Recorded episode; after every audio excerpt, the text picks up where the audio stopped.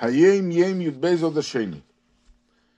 Der Onei from Parshas HaKorbonos is the posik, the in, introducing posik of the chapter of the sacrifices of the offerings.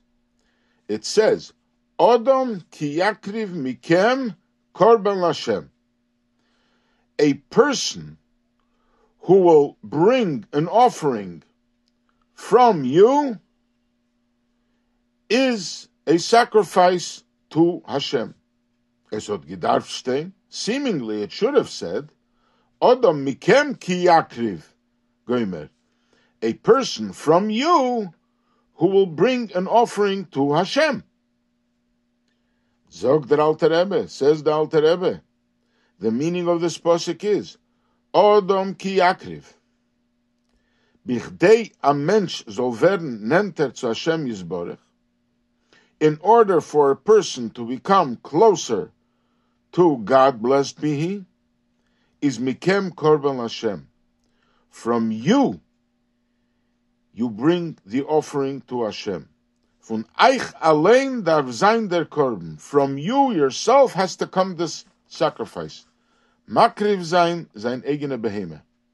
You have to offer and sacrifice your own animal dem Yetzer Hora, the evil inclination, was wird angerufen Nefesh HaBahamis.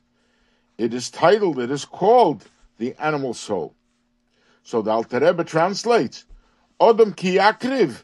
The words yakriv means become closer. When a person wants to become closer, then mikem korban Hashem, from you has to come this sacrifice. So this comes from a, this is a classic in Chassidus that explains extensively how a person should become closer to Hashem, the whole Avodah. This is Chassidus is full of it. But this comes from a specific moment that the Frierdiker Rebbe said, and he talks about that the entire order, whatever happened in the Beis Hamikdash, is parallel within a person. Everything that happens in the Beis Hamikdash is supposed to give a person a guiding light how he should behave, because the Beis Hamikdash and a Jew are one and the same. When the Eibishter told Moshe Rabbeinu to build the Beis Hamikdash, what did he say? Ve'osu li migdash v'shachanti b'seicha. Make me a sanctuary, and I will dwell amongst them.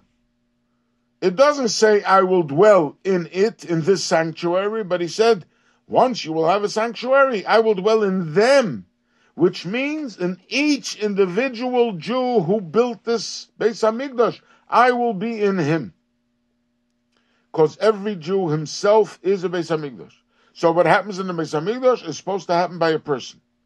In the Beis Hamikdash, we offered sacrifices. Most sacrifices were brought by people as an atonement for sins.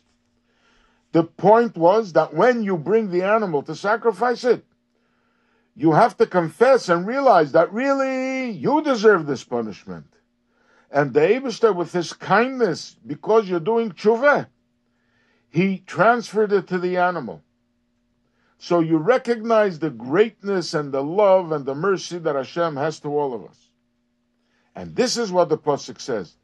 When a person wants to become close to Hashem, it doesn't say a person from you who will bring a korban. It says a person from you will bring the korban. The person will bring the korban from you.